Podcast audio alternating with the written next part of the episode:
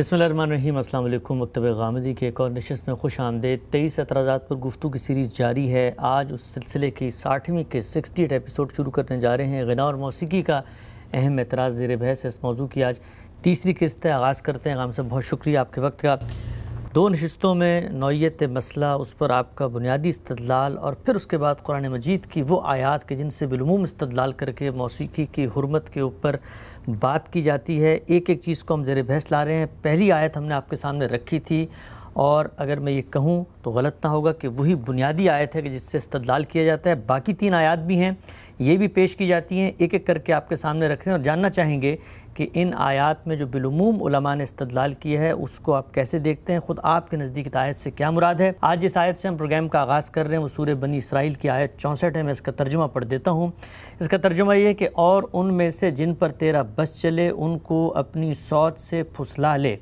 ان پر اپنے سوار اور پیادے چڑھا لا، مال اور اولاد میں ان کے ساتھ ساجی بن جا اور ان سے وعدہ کر لے اور شیطان ان سے محض دھوکے ہی کے وعدے کرتا ہے۔ خامسہ سورہ بن اسرائیل کی آیت ہے۔ علماء، مفسرین، صحابہ اکرام، کہا جاتا ہے کہ انہوں نے اس آیت میں صوت الشیطان سے مراد گانے بجانے کے آلات کی آوازیں لیے ہیں، مزمار لیا ہے، موسیقی اور غنا کے آلات لیے ہیں۔ بتائیے گا مجھے کہ اس آیت کے اندر کیا چیز زیر بحث ہے؟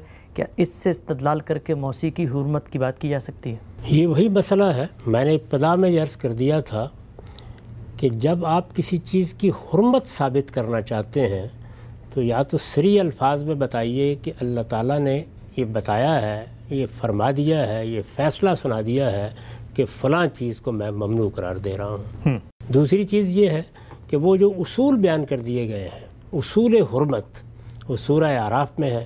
ان کا اطلاق کر کے بتائیے کہ کیا فی الواقع ان میں سے کوئی چیز ہے جس کا جس چیز کا آپ ذکر کر رہے ہیں وہ مسلاق بن گئی؟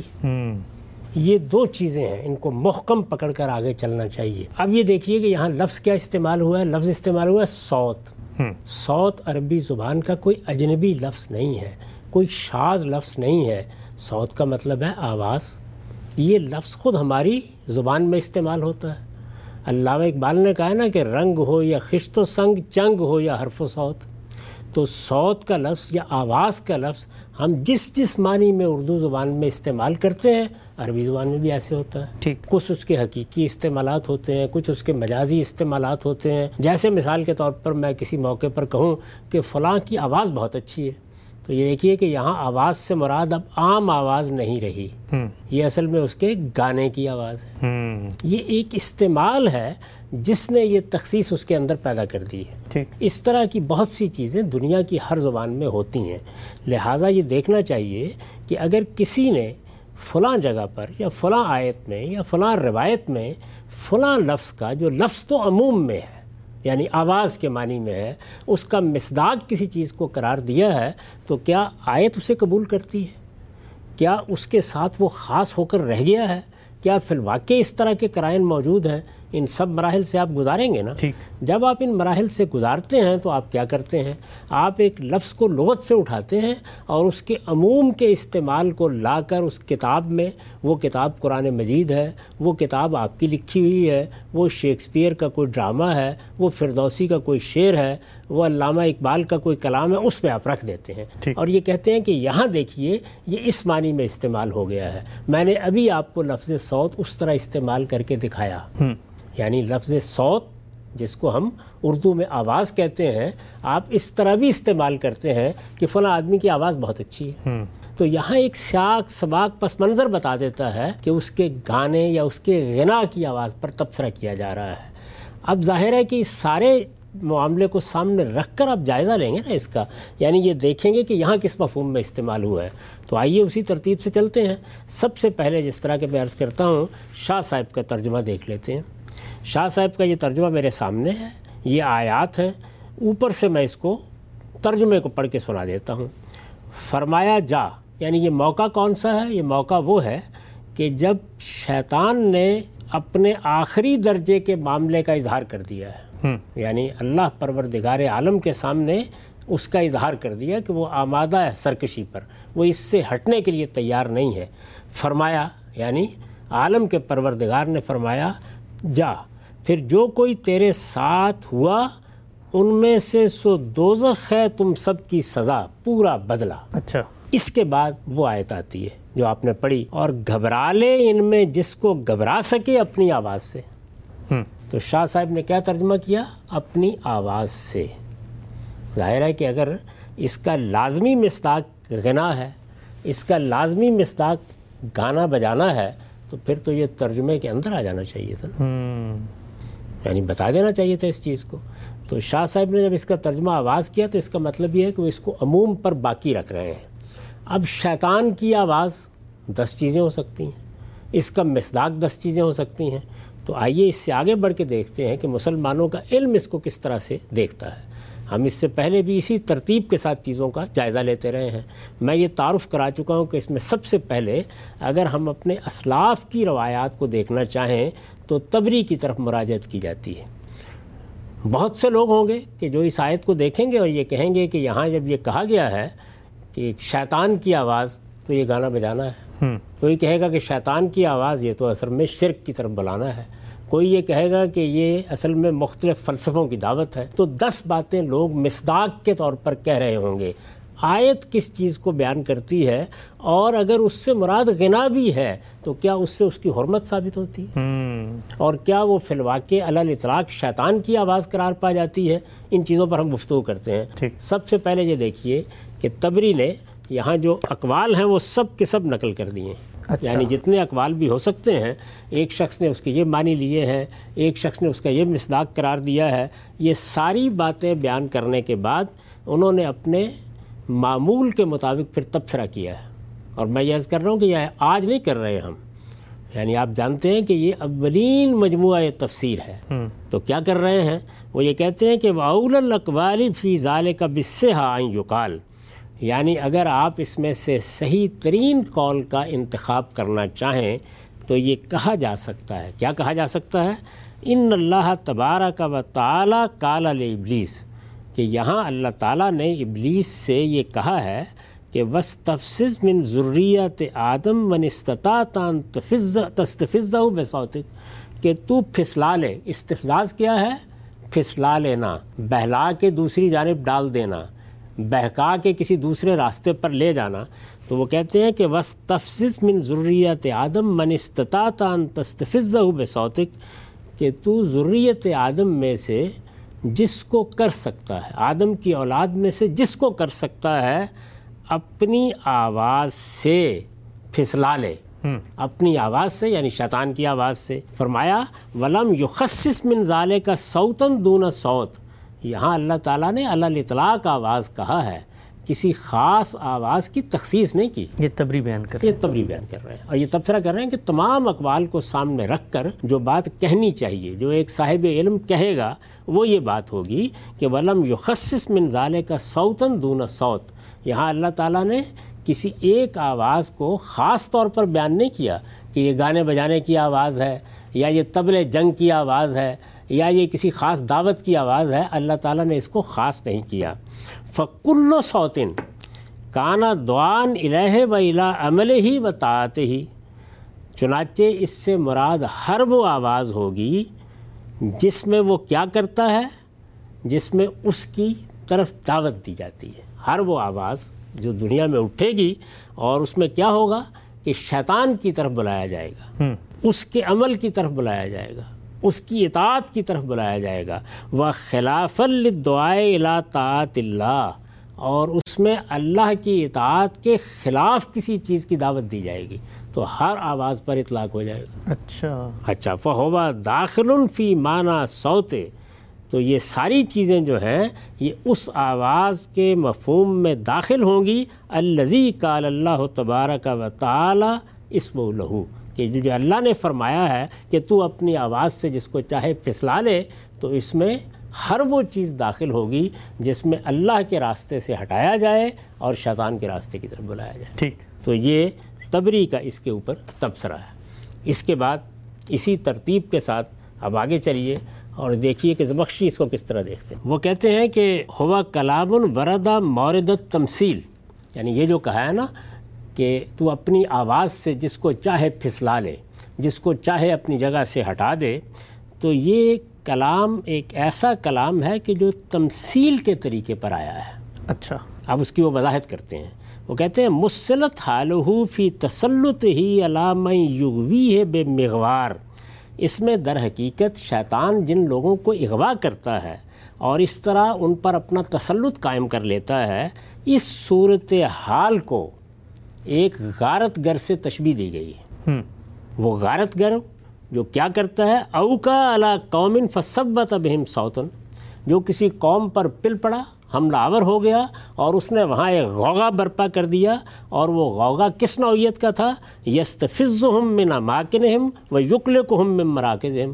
کہ جس سے لوگ گویا اپنے گھروں سے نکل کھڑے ہوئے خوف زدہ ہو کر اور گھبرا کر اور اپنے مراکز انہوں نے چھوڑ دیے اور وہاں سے نکل کر کسی دوسری جانب چلے گئے۔ یہ زمخشی کا تبصرہ ہے۔ یہاں بھی یعنی کوئی موسیقی رہے ہیں کہ یہ ہے۔ یعنی جس وقت شیطان حملہ آور ہوتا ہے تو وہ گویا ایک غوغا برپا کر دیتا ہے۔ اس کی مثال بالکل ایسی ہے کہ جس طرح کوئی غارت گر کسی بستی پر ٹوٹ پڑا ہے اور اس نے وہاں ایک ہنگامہ برپا کر دیا ہے، ایسی صورت حال پیدا کر دی ہے کہ جس کے نتیجے میں لوگ اپنے گھر چھوڑ کر نکل کھڑے ہوئے ہیں، اپنے مراکز چھوڑ کر نکل کھڑے ہوئے ہیں۔ یہ اس غوغا کا بیان ہے۔ اب ظاہر ہے کہ اس کی بھی دسیوں صورتیں دنیا میں ہوں گی۔ ظاہر ہے جب کہا جائے گا شیطان کا غوغا، یہ جنگوں کی صورت میں بھی ہوگا۔ یہ ہو سکتا ہے کہ موسیقی کی مجالس کی صورت میں بھی کسی وقت یہی اپنا کردار ادا کرے۔ یہ وازوں کی صورت میں بھی ہوگا۔ یہ مذہبی لوگ جب ایک دوسرے کے اوپر پل پڑتے ہیں تو اس کی ایک تصویر وہاں بھی آپ کو نظر آئے گی۔ تو اس کے دس مصداق ہیں جو دنیا کے اندر ہوں گے۔ ہمارے یہ جلیل القدر علماء کیا بتا رہے ہیں؟ یعنی کیا یہ یہ کہہ رہے ہیں کہ یہاں اللہ اطلاق اللہ تعالیٰ نے موسیقی کی حرمت بیان کر دی ہے۔ یا موسیقی کو شیطان کی آواز قرار دے دیا ہے۔ یہاں یہ بتایا گیا ہے کہ شیطان اپنی آواز سے لوگوں کو پھسلانے کا کام کرے گا۔ آواز کا مصداق اس کا غوغا بھی ہو سکتا ہے اس کی دعوت بھی ہو سکتی ہے اس کا پیغام بھی ہو سکتا ہے۔ وہ جن چیزوں کو فلسفے کے طور پر بیان کرے گا اور لوگ ان کو لے کر اٹھیں گے یہ ساری چیزیں اس کا مصداق ہو سکتی ہیں۔ ٹھیک۔ تو یہ تبری نے بیان کیا یہ زمخشی نے بیان کیا۔ میں نے آپ کو بتا دیا کہ خود شاہ صاحب نے یعنی شاہ عبد القادر نے جن کے ترجمے پر ہمارے ہاں یہاں تفسیر کی بنیادیں رکھی گئی ہیں انہوں نے بھی یہاں ترجمہ کرتے وقت کیا الفاظ استعمال کیے اور گھبرا لے ان میں سے جس کو چاہے گھبرا سکے۔ مجھے یہ بتائیے کہ موسیقی گھبراتی ہے؟ اپنی جگہوں سے اکھاڑتی ہے اور گھبرا لے ان میں سے جس کو گھبرا سکے اپنی آواز سے۔ تو وہی مفہوم ہے جس کو شاہ صاحب بھی ادا کر رہے ہیں کہ غوغا برپا کر دے لوگوں میں اضطراب پیدا کر دے دین کے معاملے میں ترددات پیدا کر دے، شبہات میں ان کو مبتلا کر دے، تو گویا یہ ساری چیزیں ہیں جن کو یہاں لفظ سوت سے ادا کیا ہے قرآن مجید نے۔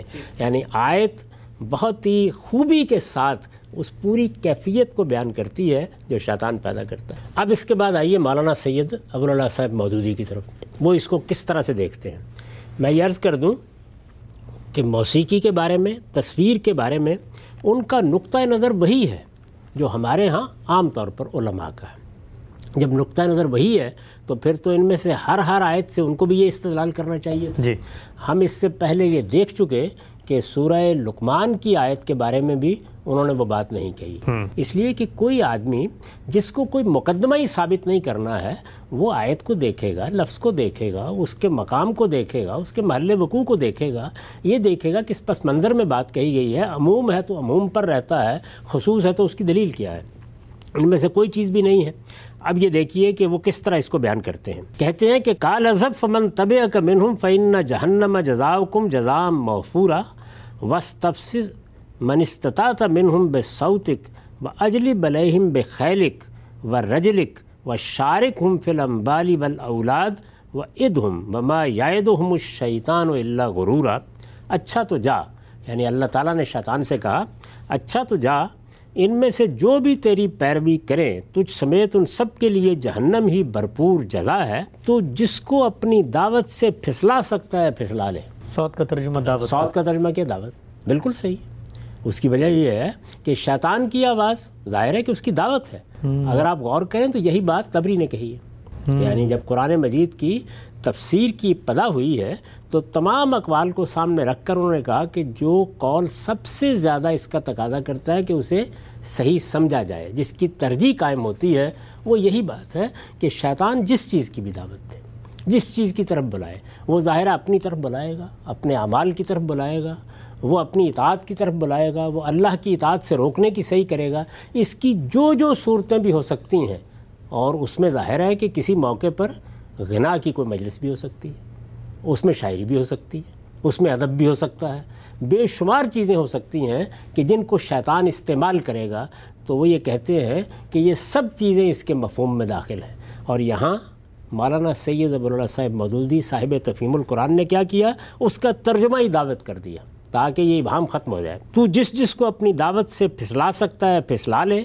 ان پر اپنے سوار اور پیادے چڑھا لا۔ مار اور اولاد میں ان کے ساتھ ساجا لگا اور ان کو وعدوں کے جال میں پھانس۔ اور شیطان کے وعدے ایک دھوکے کے سوا اور کچھ بھی نہیں۔ ٹھیک۔ یہ مولانا سید ابو اللہ صاحب مودودی کی تفسیر ہے۔ اب اس کو سامنے رکھ کے آپ دیکھیے کہ میں نے اس کو البیان میں کس طرح سے کھولا ہے۔ یہی مقام ہے۔ آیتیں اس سے پہلے پڑھی جا چکی ہیں، میں صرف ترجمہ پڑھ دیتا ہوں۔ میں نے ترجمہ کیا ہے فرمایا اچھا تو جا، پھر ان میں سے جو تیری پیروی کریں گے وہ سب جہنم کا ایندھن ہے۔ اس لیے کہ جہنم ہی تم سب لوگوں کے لیے پورا پورا بدلہ ہے۔ ان میں سے جس پر تیرا بس چلے، تو اپنے غوغا سے انہیں گھبرا لے۔ یعنی یہاں سوت کا ترجمہ کیا کیا گیا ہے؟ غوغا۔ تو اپنے غوغا سے انہیں گھبرا لے، ان پر اپنے سوار اور پیادے چڑھا لا۔ ان کے مال اور اولاد میں ان کا ساجی بن جا اور ان سے وعدے کر لے۔ حقیقت یہی ہے کہ شیطان جو وعدے ان سے کرتا ہے دھوکے کے سوا کچھ نہیں ہوتے۔ ٹھیک۔ اب اس پر میں نے وضاحت میں لکھا ہے۔ یہ اس شور و غوغا کی طرف اشارہ ہے جو شیطان کے اٹھائے ہوئے لیڈر یعنی ترجمہ کیا ہے نا تو اپنے غوغا سے انہیں گھبرا لے۔ یہ اس شور و غوغا کی طرف اشارہ ہے جو شیطان کے اٹھائے ہوئے لیڈر رہنما دانشور اور مذہبی پیشوا حق اور اہل حق کے خلاف ہمیشہ برپا کیے رہتے ہیں۔ یعنی کون سا غوغا ہے؟ شیطان کے اٹھائے ہوئے لیڈر، رہنما، دانشور اور مذہبی پیشوا۔ یہی شیطان کی دعوت لے کر اٹھتے ہیں۔ تو خلاصہ یہ ہے کہ یہاں سوت سے شیطان کی دعوت، شیطان کا غوغا، شیطان جو ہنگامہ برپا کرتا ہے، وہ مراد ہے۔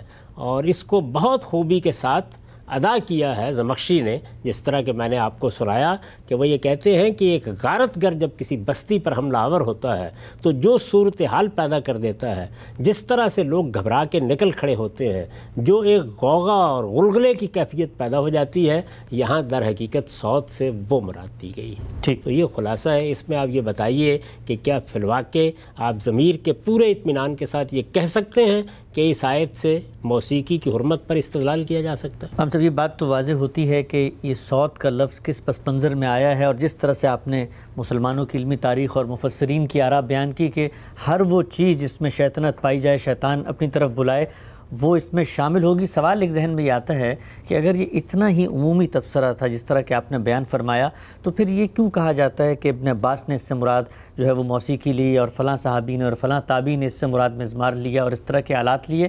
تو پھر یہ جو عمومی چیز تھی اس کا اطلاق صحابہ سے منسوب ہو کے ہم تک کیسے پہنچے یہ بھی آپ نے دیکھا ہے کہ بہت سی چیزیں میں نے بیان کر دی ہیں۔ یعنی لیڈر لوگوں کو اپنی دعوت دیتے ہیں رہنما اپنی دعوت دیتے ہیں مذہبی پیشوا لوگوں کو بلاتے ہیں مناظرے کی مجلسیں شیطان منعقد کرا دیتا ہے ایک دوسرے کو شکست دینے کے لیے طرح طرح کی الزام تراشیاں کراتا ہے۔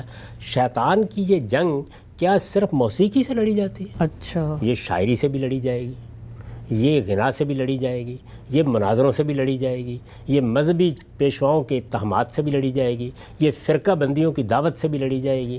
اس کے ہزار پہلو ہیں۔ یعنی یہ تو آپ دیکھتے چلے جائیے کیا کچھ اس کے تحت ہے۔ تو قرآن مجید کا اعجاز یہ ہے کہ اس نے ایک ایسا لفظ استعمال کیا ہے کہ جس کے نتیجے میں اس پوری دعوت کی تصویر سامنے آ جاتی ہے۔ یعنی ایک طرف اللہ کے پیغمبروں کی دعوت ہے ایک طرف اللہ کا کلام ہے ایک طرف وہ لوگ ہیں کہ جو لوگوں کو صلاح کی طرف خیر کی طرف بلا رہے ہیں اور دوسری جانب شیطان کی دعوت ہے۔ یہ جو ہمارے ہاں حج میں شیطان کے خلاف جنگ کی تمثیل برپا کی جاتی ہے تو ایک طرف اللہ تعالیٰ بلاتے ہیں اور ہم کہتے ہیں لبیک اللہم لبیک۔ ہم حاضر ہو گئے ہیں دوسری طرف شیطان کی دعوت ہے۔ اور پھر جا کر ہم علامتی طور پر سنساری کرتے ہیں۔ جی۔ گویا اس بات کا عہد کرتے ہیں کہ ہم اسی طریقے سے شیطان کو اپنی ملامت کا ہدف بناتے رہیں گے۔ شیطان میں اور رحمان میں یہ جنگ برپا ہے۔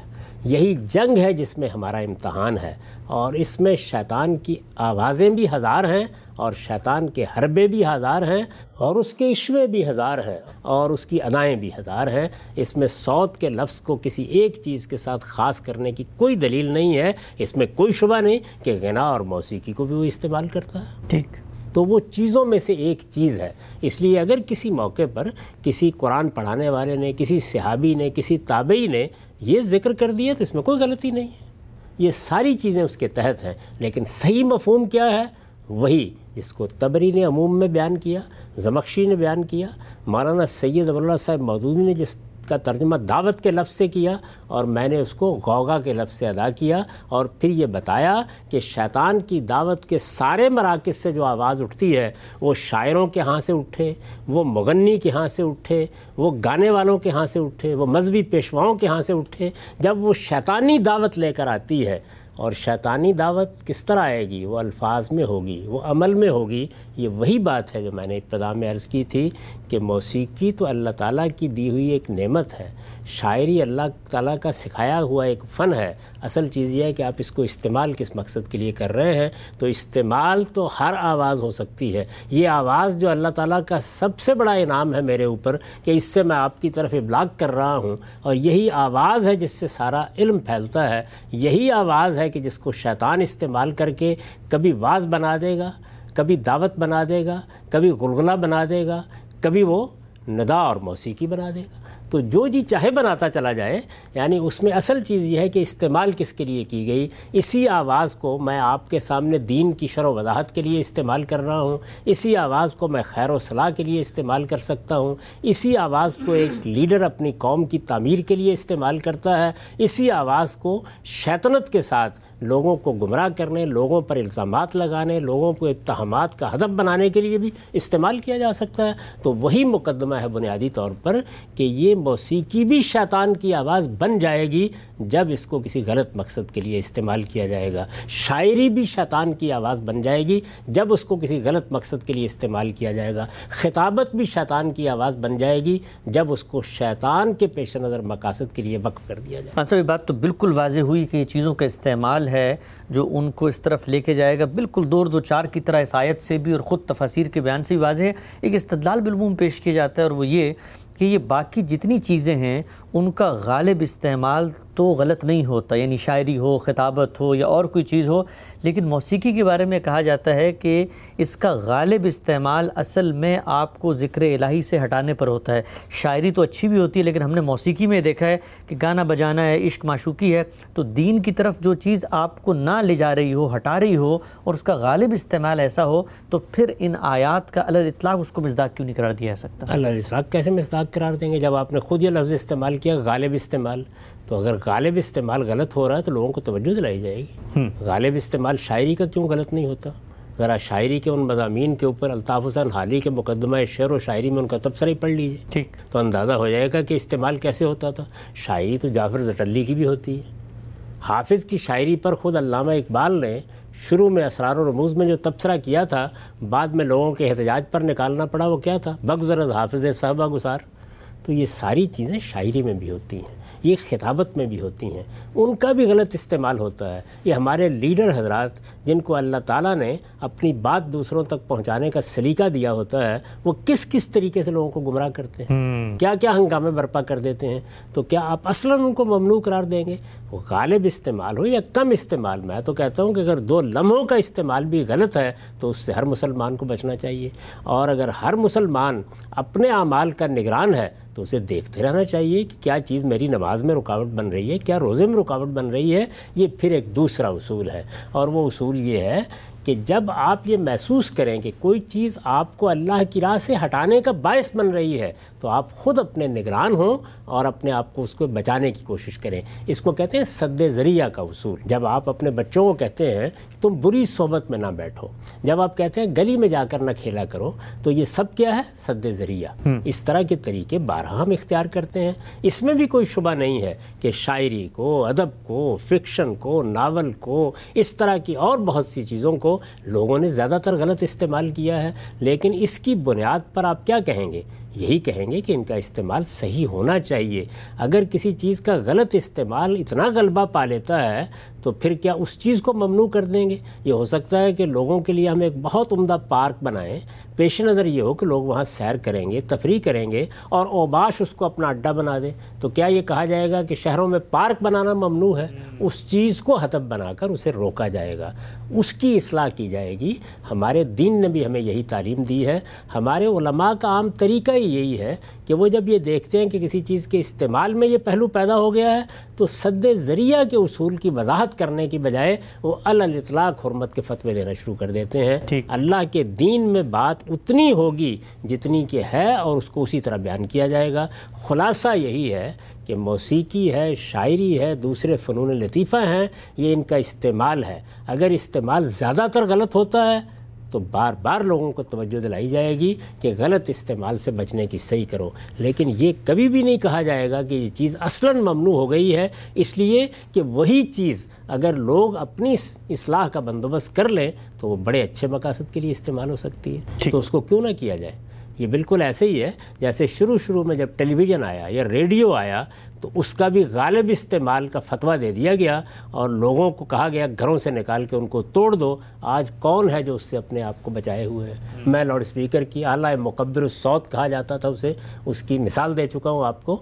تو ہر چیز کے استعمال کو دیکھا جائے گا۔ اب زیادہ استعمال، اب غلط استعمال، اب صحیح استعمال، تو ساری گفتگو استعمال پر ہوگی۔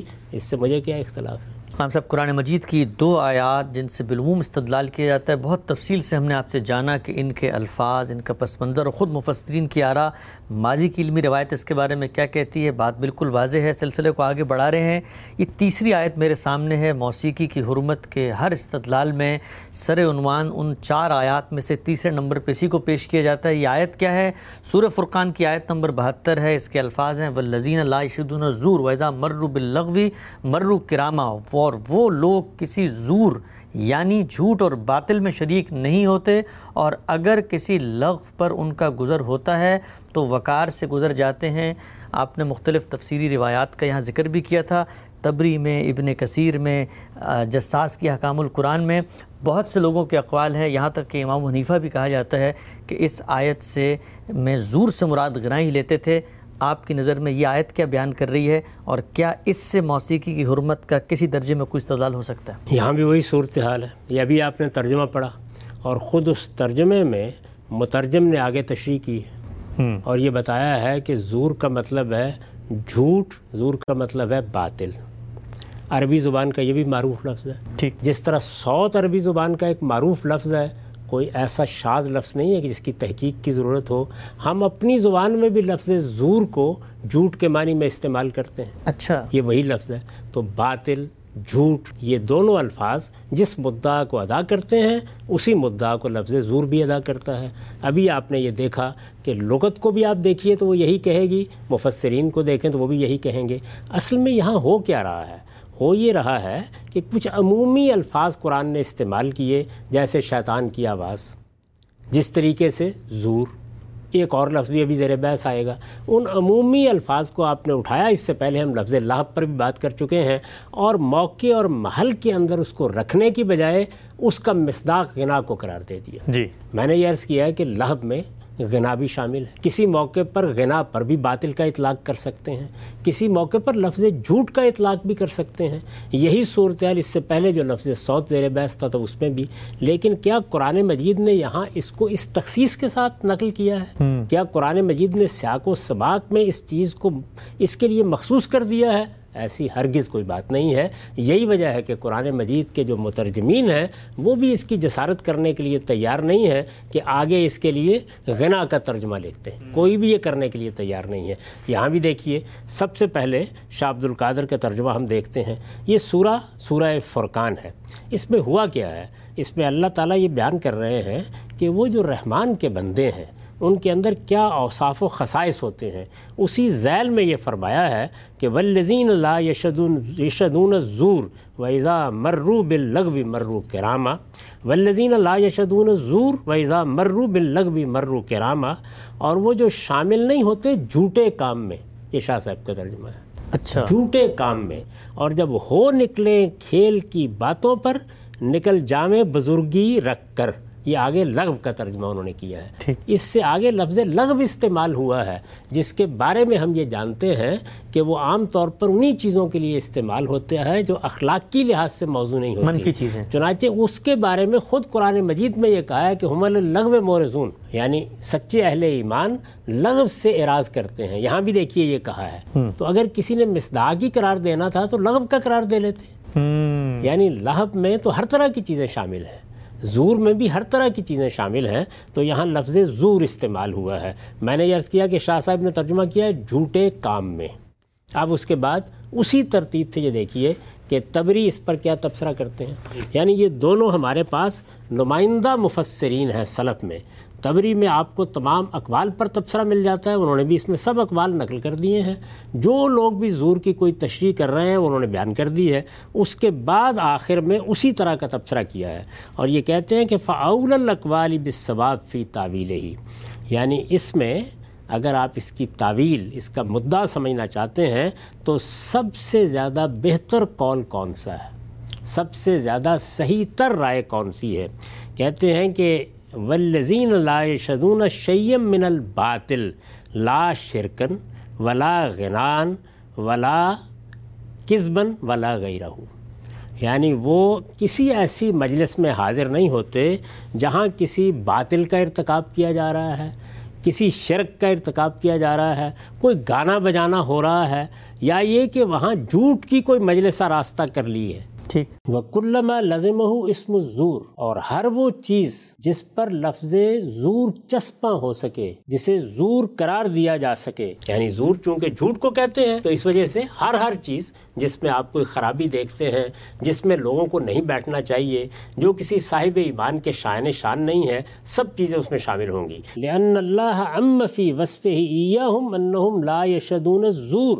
اس لیے کہ اللہ تعالیٰ نے جب ان کا یہ وصف بیان کیا کہ وہ زور میں شامل نہیں ہوتے تو اپنے اس بیان کو عموم پر رکھا ہے۔ فلا یمبگی یخص من کا شعین تو یہ کسی کے لیے موضوع نہیں ہے کہ ان میں سے کسی خاص چیز کو وہ بیان کر دے۔ اچھا۔ یعنی یہ کہہ دے کہ اس سے مراد تو غنائی ہے صرف اس سے مراد تو شرکی ہے اس سے مراد تو جھوٹی ہے۔ ان میں سے کوئی چیز بھی کسی کے لیے موضوع نہیں۔ اللہ بحجتن یجب التسلیم لہا اللہ یہ کہ اس کے پاس کوئی قطعی دلیل ہو کہ جس کے سامنے ہر شخص سر جھکا دے من خبرن او عقل۔ اور ظاہر ہے کہ یہ ایسی دلیل کہاں سے آئے گی؟ یا رسالت بآب صلی اللہ علیہ وسلم سے آئے گی۔ کوئی خبر ہوگی اور یا عقلی تقاضا ہوگا۔ تو وہ یہ کہتے ہیں ان میں سے کوئی چیز بھی اس کے لیے نہیں پیش کی جا سکتی کہ وہ اسے کسی چیز کے ساتھ بھی خاص قرار دے دے یہاں تک کہ اس کا ترجمہ شرکی کر دیا جائے۔ اس لیے کہ اللہ تعالیٰ نے عموم میں ایک بات کہی ہے تو اس عموم میں آپ خصوص بغیر کسی دلیل کے پیدا کیسے کر سکتے ہیں؟ ٹھیک۔ تو یہی دیکھیے زمخشی نے بیان کیا۔ ہم صاحب یہ جو تبری نے یہاں پر ابھی تبصرہ کیا، اس کے اندر جب یہ فرمایا کہ ہر وہ مجلس جہاں پہ شرک ہو، تو وہاں پر غنا کبھی انہوں نے تو علل اطلاق بغیر کسی شرط کے، بغیر کسی قید کے ذکر کر دیا۔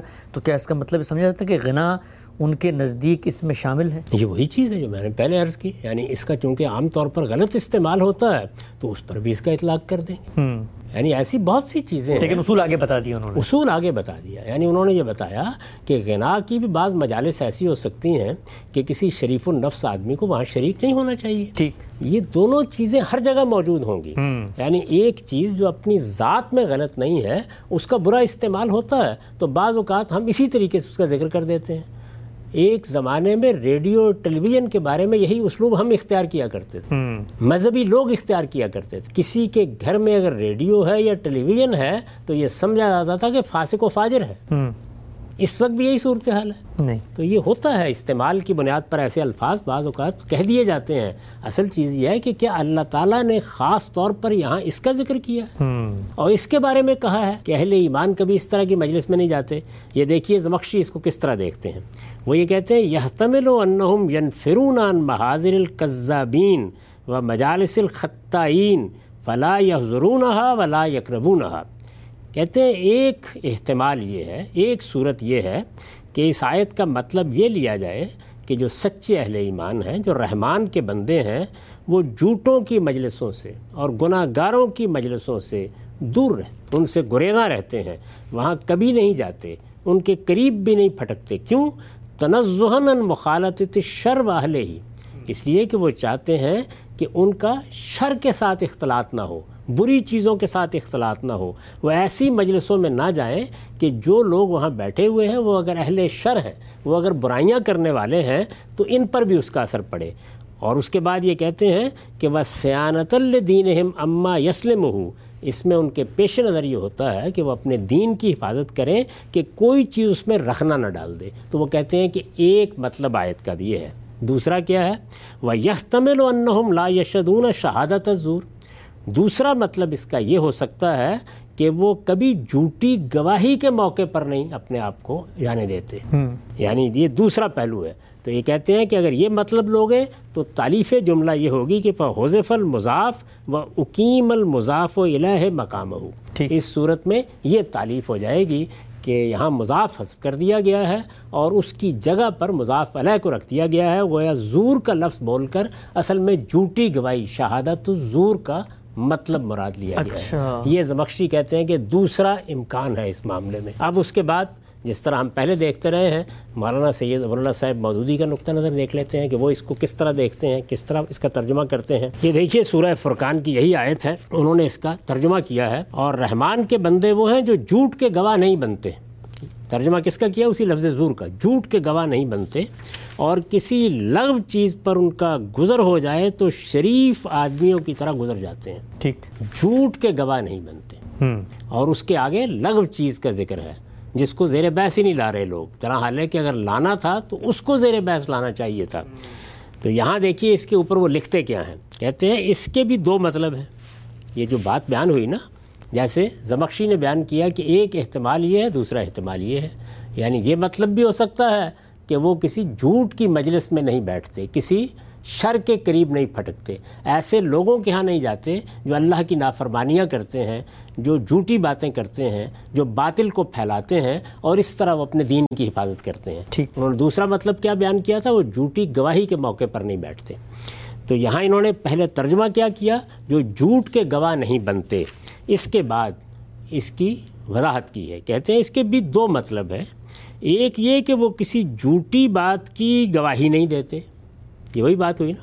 ایک یہ کہ وہ کسی جھوٹی بات کی گواہی نہیں دیتے اور کسی ایسی چیز کو واقعہ اور حقیقت قرار نہیں دیتے جس کے واقعہ اور حقیقت ہونے کا انہیں علم نہ ہو یا جس کے خلاف واقعہ و حقیقت ہونے کا انہیں اطمینان ہو، اس پر کبھی گواہی نہیں دیتے۔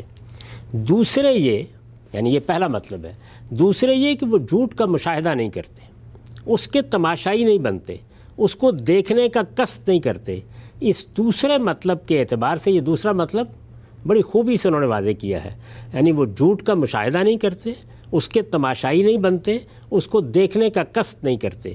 اس دوسرے مطلب کے اعتبار سے جھوٹ کا لفظ باطل اور شر کا ہم مانا ہے۔ ایک ہی یامین لکھا کہ گناہ کا ہم مانا ہے۔ اچھا۔ انسان جس برائی کی طرف بھی جاتا ہے لذت یا خوش نمائی یا ظاہری فائدے کے اس جھوٹے ملمے کی وجہ سے جاتا ہے جو شیطان نے اس پر چڑھا رکھا ہے۔ یہ ملمہ اتر جائے تو ہر بدی سراسر کھوٹ ہی کھوٹ ہے جس پر انسان کبھی نہیں ریچ سکتا۔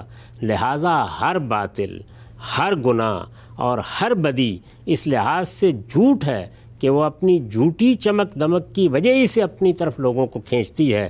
مومن چونکہ حق کی معرفت حاصل کر لیتا ہے، اس لیے وہ اس جھوٹ کو ہر روپ میں پہچان جاتا ہے۔ خواہ وہ کیسے ہی دل فریب دلائل یا نظر فریب آرٹ یا سماعت فریب خوش آوازیوں کا جامع پہن کر آئے۔ تو دیکھیے سب چیزوں کا احاطہ کر دیا۔ یعنی غنا یہ جامع پہن کر آئے شاعری یہ جامع پہن کر آئے تقریر یہ جامع پہن کر آئے کسی مجلس میں اس کا انعقاد کیا گیا ہو ہر حال میں ایک صاحب ایمان کو رحمان کے بندے کو اس سے دور رہنا چاہیے۔ ٹھیک۔ یہ وہی بات ہے کہ کسی بھی چیز کا اگر کہیں غلط استعمال ہو رہا ہے، مجلس میں جانا، لوگوں میں بیٹھنا، گپ شپ کرنا، دوستوں سے ملنا، کیا اپنی ذات میں ممنوع ہے؟ لیکن اگر وہ مجلس جس طرح کے زمخشی نے الفاظ استعمال کیے، مجلس القذابین بن گئی ہے یا مجلس الخطائین بن گئی ہے، تو پھر بھی اس میں بیٹھنا چاہیے۔ اسی طرح شاعری ہے، اسی طرح ادب ہے۔ اگر اس میں کوئی فحش چیزیں بیان ہو رہی ہیں، اس میں اللہ کی راہ سے روکا جا رہا ہے، تو اس کے بارے میں بھی یہی بات کہی جائے گی۔ تو یہ وہ اطلاق ہے کہ جس اطلاق کو سمجھنا چاہیے، اگر اس میں کسی نے غنا کا ذکر کر دیا ہے تو اس کی بھی نفی کی ضرورت نہیں ہے۔ غنا کا استعمال فی الواقع بعض اوقات ایسا ہوتا ہے کہ جس سے ہم اپنے بچوں کو بھی بچنے کے لیے کہتے ہیں، اپنے آپ کو بھی کہتے ہیں، دوسروں کو بھی اس کی نصیحت کرتے ہیں۔ ہم سے بھی تیسری آیت بھی واضح ہوئی اور بالکل دور دو چار کی طرح، بلکہ میں کہوں گا کہ جو باقی علمی ذخیرہ ہے، ماضی کے مفسرین ہیں ان کی بات سے ہی اصل نقطہ نظر واضح ہو جاتا ہے کہ یہاں پر لفظی طور پر موسیقی کی حرمت کا کوئی استدلال نہیں کیا جا سکتا۔ قرآن مجید کے حوالے سے ہم زیر بحث لا رہے ہیں، وہ تمام آیات جن سے موسیقی کی حرمت پہ استدلال کیا جاتا ہے۔ آخری آیت میرے سامنے ہے۔ اس آیت کو پڑھنے سے پہلے میں یہ کہوں گا کہ اس آیت سے بھی یہ استدلال قطعی طور پہ کیا جاتا ہے کہ اس میں ایک لفظ ایسا آ گیا ہے کہ باقی جگہوں پر تو عمومی الفاظ تھے، لیکن اس لفظ سے تو مراد ہی غنا ہے۔ کہا ہی جاتا ہے کہ قرآن مجید کی سورہ نجم میں ارشاد ہوا ہے کہ کیا تم اس کلام پر تعجب کرتے ہو، ہنستے ہو، روتے نہیں ہو اور تم سامد ہو۔ ان تم سامدون۔ علامہ قرطبی نے لکھا ہے کہ علماء اکرام اس آیت سے بھی موسیقی کی حرمت پہ استدلال کرتے ہیں اور ابن عباس کا قول نقر کیا ہے کہ ہمیر کی لغت میں یہ جو لفظ ہے سامدون، سمود، اس سے مراد غنا اور موسیقی ہے۔ آخری آیت موسیقی کی حرمت کے استدلال میں کیا کہتے ہیں؟ پھر ایک مرتبہ یہ بات دہرا دوں کہ آپ کیا لفظ بول رہے ہیں؟ حرمت یعنی حرمت میں استدلال اس طریقے سے کیا جاتا ہے؟ غنا کا لفظ عربی زبان کا معروف لفظ نہیں ہے، مضامیر کا لفظ عربی زبان کا معروف لفظ نہیں ہے قرآن مجید نے اس کی حرمت بیان ہو کرنی ہوتی تو اس طریقے سے وہ اس کو بیان کرتا۔ جب کسی چیز کی حرمت بیان کرنا ہوتی ہے تو اس کے لیے الفاظ کیا ہیں تعبیریں کیا ہیں میں پہلی نشست میں اس پر تفصیل سے گفتگو کر چکا ہوں۔ یہاں ہم نے کیا دیکھا؟ کچھ عمومی الفاظ تھے اور وہ بھی کہاں زیر بحث آئے؟ کہیں شیطان کی نسبت سے لفظ سوت زیر بحث آ گیا۔ کہیں رسالت معاب صلی اللہ علیہ وسلم کی دعوت کے مقابل میں آ کر لفظ لہو استعمال ہو گیا۔ اور کہیں ہم نے دیکھا کہ ایمان والوں کی رحمان کے بندوں کی خوبیاں بیان کرتے ہوئے یہ عمومی تعبیر اختیار کی گئی کہ وہ کبھی کسی زور کے قریب نہیں جاتے۔ ٹھیک۔ زور کا مطلب ہے جھوٹ۔ ظاہر ہے اس کے مصداق بھی سینکڑوں ہو سکتے تھے۔ اور ہو سکتا ہے کہ اس میں کسی باطل چیز کے بیان کرنے کے موقع کے اوپر ہم شاعری کو بھی شامل کر دیں۔ ہم۔ کسی غلط افکار کو بیان کرنے والی مجلس کو بھی شامل کر دیں۔ ہم کسی موسیقی کی محفل کو بھی شامل کر دیں۔ یہ چیزیں مستاق کے طور پر زیر بحث آتی ہیں۔ اور جب یہ بات بیان کی جاتی ہے تو اس موقع کے اوپر آپ دیکھتے ہیں کہ کس محل میں اس کو بیان کیا جا رہا ہے۔ اب اس لفظ کو بھی ذرا آپ دیکھ لیں۔ ابھی تک تو جو الفاظ تھے، مثال کے طور پر جھوٹ، مثال کے طور پر باطل، جس کو زور کے لفظ سے قرآن نے تعبیر کیا، چلیے وہ تو ایک قابل نفرت چیز ہے۔ یعنی آدمی کو ہر جھوٹ سے، ہر باطل سے اجتناب کرنا چاہیے۔ اسی طریقے سے لفظ لہب تھا۔ کہ اس میں بھی بہرحال بہت سی چیزیں ایسی ہیں جن پر اعتراض کیا جا سکتا ہے، جیسے کہ ہم اس پر تفصیل کے ساتھ بحث کر کے دیکھ چکے ہیں۔ یہی صورتحال کم و بیش شیطان کی آواز کے بارے میں بھی ہے کہ بہرحال اس میں بری چیزیں زیر بحث تھیں۔ یہاں کیا چیز ہے کہ جس کو موضوع بنایا جا رہا ہے؟ تو آئیے دیکھتے ہیں کہ اس میں بھی اسی ترتیب سے کس طرح سے ہمارے مفسرین اس کو لے رہے ہیں۔ سب سے پہلے وہی شاہ صاحب کا ترجمہ یعنی اگر یہ اتنا ہی قطعی ہے اور اس کو اس طرح کی حجت بنا دیا گیا ہے اور اس طرح اس سے آپ حرمت پہ استدلال کر رہے ہیں تو میں پھر یہ عرض کروں گا کہ پھر تو ہر حال میں اس کا ترجمہ یہی ہونا چاہیے تھا۔ یعنی پھر اس کے بعد یہ سارے کے سارے لوگ یہ جسارت کر کیوں رہے ہیں؟ تو آیات کیا ہیں؟ افامن حاضل حدیث تاجبون و تزکون و لا تبکون و انتم سامدون۔ اب یہ دیکھیے شاہ صاحب اس کا ترجمہ کرتے ہیں۔ کیا تم اس بات سے اچمبا کرتے ہو؟ یعنی قرآن سے۔ خدا کی دعوت سے خدا کے پیغام سے اور ہنستے ہو اور روتے نہیں اور تم کھلاڑیاں کرتے ہو۔ تو سامدون کا ترجمہ کیا کیا ہے؟ کھلاڑیاں کرتے ہو۔ اچھا۔ تم نے اس کو کھیل بنا رکھا ہے۔ یہ بالکل وہی مضمون ہے جو اس سے پہلے آپ کو یاد ہوگا کہ جب ہم نے لہب پر گفتگو کی تو وہاں زیر بحث آیا ہے۔ اور قرآن مجید میں بڑے صاف الفاظ میں زیر بحث آیا ہے کہ ان لوگوں نے اللہ کی کتاب کو اور اپنے دین کو کھیل اور تماشا بنا لی تو میں یہ عرض کر چکا ہوں کہ آپ کسی کھیل کا استعمال دعوت حق کے مقابلے میں کریں۔ آپ کسی موقع کے اوپر ہنسی مسخری کا دین کو موضوع بنا لیں۔ یعنی بیٹھ کر باتیں کرنا کوئی لطیفے کی بات سنا دینا اپنی ذات میں ممنوع نہیں ہے۔ لیکن قرآن لیکن اگر یہ قرآن کے مقابلے میں آ گیا ہے اگر یہ اللہ کے رسول کے مقابلے میں آ گیا ہے اگر دعوت حق کے مقابلے میں آ گیا ہے کوئی صاحب علم آدمی لوگوں کو اللہ کا پیغام پہنچانے کے لیے آپ کے محلے میں آئے ہیں اور آپ نے پوری آواز سے لاؤڈ سپیکر لگا دیا اور اس کے اوپر گانے نشر کرنا شروع کر دیے ہیں۔ تو اب اس کے باطل ہونے میں اور اس کے قابل نفرت ہونے میں کیا شبہ ہے؟ ٹھیک۔ یہ وہی چیز ہے جس کو دو لفظوں میں میں نے بیان کیا تھا کہ یہ سب اللہ کی نعمتیں ہیں۔ تمام فنون لطیفہ ان کو اس لحاظ سے دیکھا جائے گا کہ آپ ان سے کیا کام لے رہے ہیں میں ان سے کیا کام لے رہا ہوں میں ان سے کوئی اچھا کام لے رہا ہوں۔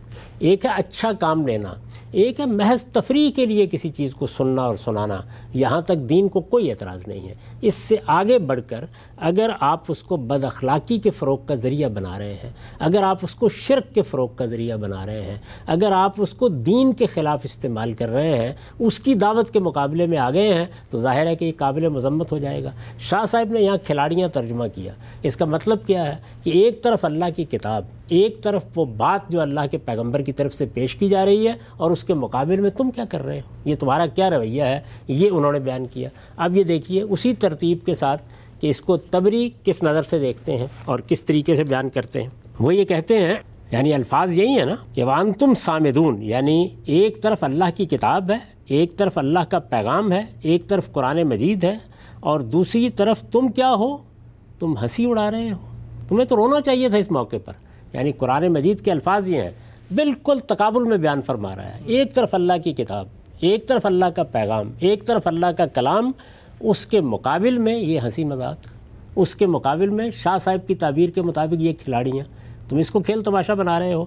یہ موقع ہے۔ وہ ان تم سامدون۔ تو لفظ سامدون پر وہ لکھتے ہیں۔ وہ ان تم لاہون اما فی ہے من العبر و ذکر یعنی یہ قرآن مجید تو عبرت دلانے کے لیے آیا تھا۔ یہ یاد دہانی کے لیے ہے۔ یہ اللہ کا پیغام پہنچانے کے لیے ہے۔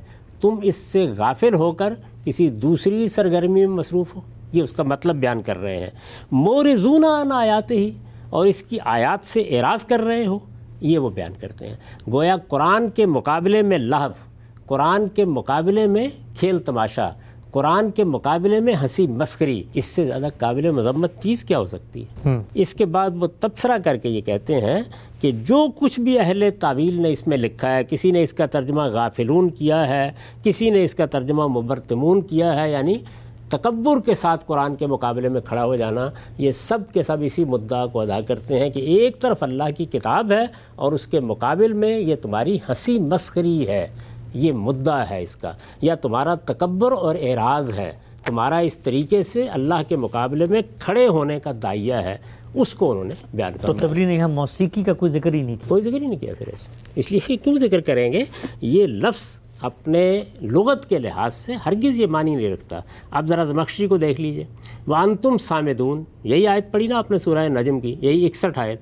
وہ کیا کہتے ہیں؟ شام خون مبرتمون یعنی تم اس کے مقابلے میں شیخیاں بگاڑتے تکبر کرتے وہ اس کا مطلب یہ بیان کرتے ہیں۔ پھر کہتے ہیں وکیل لاہون لائبون۔ ایک مطلب اس کا یہ بیان کیا گیا ہے کہ تم اس کو کھیل تماشا بنا لیتے ہو۔ شاہ صاحب نے جو کیا۔ وہی جو کھلاڑیاں کرتے ہو۔ شاہ صاحب نے اسی کو سامنے رکھا ہے۔ اور ایک مطلب یہ بھی بیان کیا گیا ہے کہ تم اس کے مقابلے میں گویا گانے بجانے لگ جاتے ہو۔ اچھا۔ تو اس کے مقابلے میں گانے بجانے لگ جانا اس کے مقابلے میں ہنسی مسخری کرنا اس کے مقابلے میں اعراض کا رویہ اختیار کرنا اس کے مقابلے میں تکبر اختیار کرنا یہ ساری تعبیریں ہیں لیکن اس کے مقابلے میں تو یہ بالکل وہی مضمون ہے جو اس سے پہلے سورہ لقمان میں ہم دیکھ چکے ہیں کہ اللہ تعالیٰ نے یہ فرمایا کہ ایک طرف میرے پیغمبر کی دعوت ہے اور دوسری جانب یہ لوگ ہیں کہ یہ جا کر لہو الحدیث خرید ہم یہ موقع ہوتا ہے۔ یعنی کسی بات کی مذمت کیوں کی جا رہی ہے؟ کیا محل ہے؟ کیا چیز پیش نظر آ گئی ہے تو موقع اور محل سے ہٹا کے تو میں نے بارہا ہی عرض کیا ہے کہ آپ ایک ہاکی کا میچ منعقد کر دیں گے اور اس کے مقابل میں دعوت دین ہوگی، اس کے مقابل میں لوگوں کی اصلاح کا کوئی دائیہ ہوگا تو اس کو بھی اس وقت مضموم ٹھہرایا جائے گا اور آپ سے کہا جائے گا کہ یہ آپ کیا کر رہے ہیں۔ اس کے بعد دیکھیے، اب مولانا سید ابو اللہ صاحب مودودی اس کو کس طرح بیان کرتے ہیں؟ انہوں نے ترجمے میں ترجیح دی ہے اس کو یہ دیکھیے، اب کیا یہی وہ باتیں ہیں جن پر تم اظہار تعجب کرتے ہو؟ ہنستے ہو اور روتے نہیں ہو اور گا بجا کر انہیں ٹالتے ہو؟ گا بجا کر انہیں ٹالتے ہو، انہوں نے گا بجا کر کے معنی کو لے لیا ہے۔ لیکن بالکل صحیح محل پر استعمال کیا ہے کہ ایک طرف اللہ کی بات ایک طرف اس کے مقابلے میں تمہارا رویہ۔ تمہیں تو چاہیے تھا کہ اس موقع پر روتے اور تم اس کو ہنسی مذاق کا موضوع بنا رہے ہو اور گا بجا کر انہیں ٹالتے ہو۔ ان سے اعراض کا طریقہ اختیار کرتے ہو۔ لیکن اس کے بعد ذرا سنیے اس کی تفسیر میں کیا لکھتے ہیں۔ کیا فی الواقع اسی طرح حرمتیں ثابت ہوا کرتے ہیں؟ وہ لکھتے ہیں اصل میں لفظ سامدون استعمال ہوا ہے جس کے دو معنی اہل لغت نے بیان کیے ہیں۔ ابن عباس اکرما اور ابو عبیدہ نحوی کا قول ہے کہ یمنی زبان میں سمود کے معنی گانے بجانے کے ہیں اور آیت کا اشارہ اس طرف ہے کہ کفار مکہ قرآن کی آواز کو دبانے اور لوگوں کی توجہ دوسری طرف ہٹانے کے لیے زور زور سے گانا شروع کر دیتے تھے۔ میرے بھائی، اگر قرآن کی آواز کو دبانے اور لوگوں کی توجہ دوسری طرف ہٹانے کے لیے اللہ کے پیغمبر کی تلاوت قرآن کے مقابلے میں زور زور سے گانا شروع کر دیا جائے، تو اس کے قابل مذمت ہونے میں کیا شبہ ہے؟ میں اس وقت اس پہ بحث نہیں کر رہا کہ قرآن مجید کیا یمن کی زبان میں اترا ہے یعنی قرآن مجید قریش کی زبان میں اترا ہے۔ اور اس میں وہی معنی لیے جائیں گے، لیکن لے لیجیے آپ، اس سے کوئی فرق نہیں پڑتا۔ دوسرے معنی ابن عباس اور مجاہد نے یہ بیان کیے ہیں کہ اسمود البرتما وحیہ رف الراس تکبراً کانو یمرون النبی صلی اللہ علیہ وسلم غذاباً مبرتمین۔ یعنی سمود تکبر کے طور پر سر نوڑانے کو کہتے ہیں۔ دیکھیے اب، یہ حرمت ایسی ثابت ہوتی ہیں۔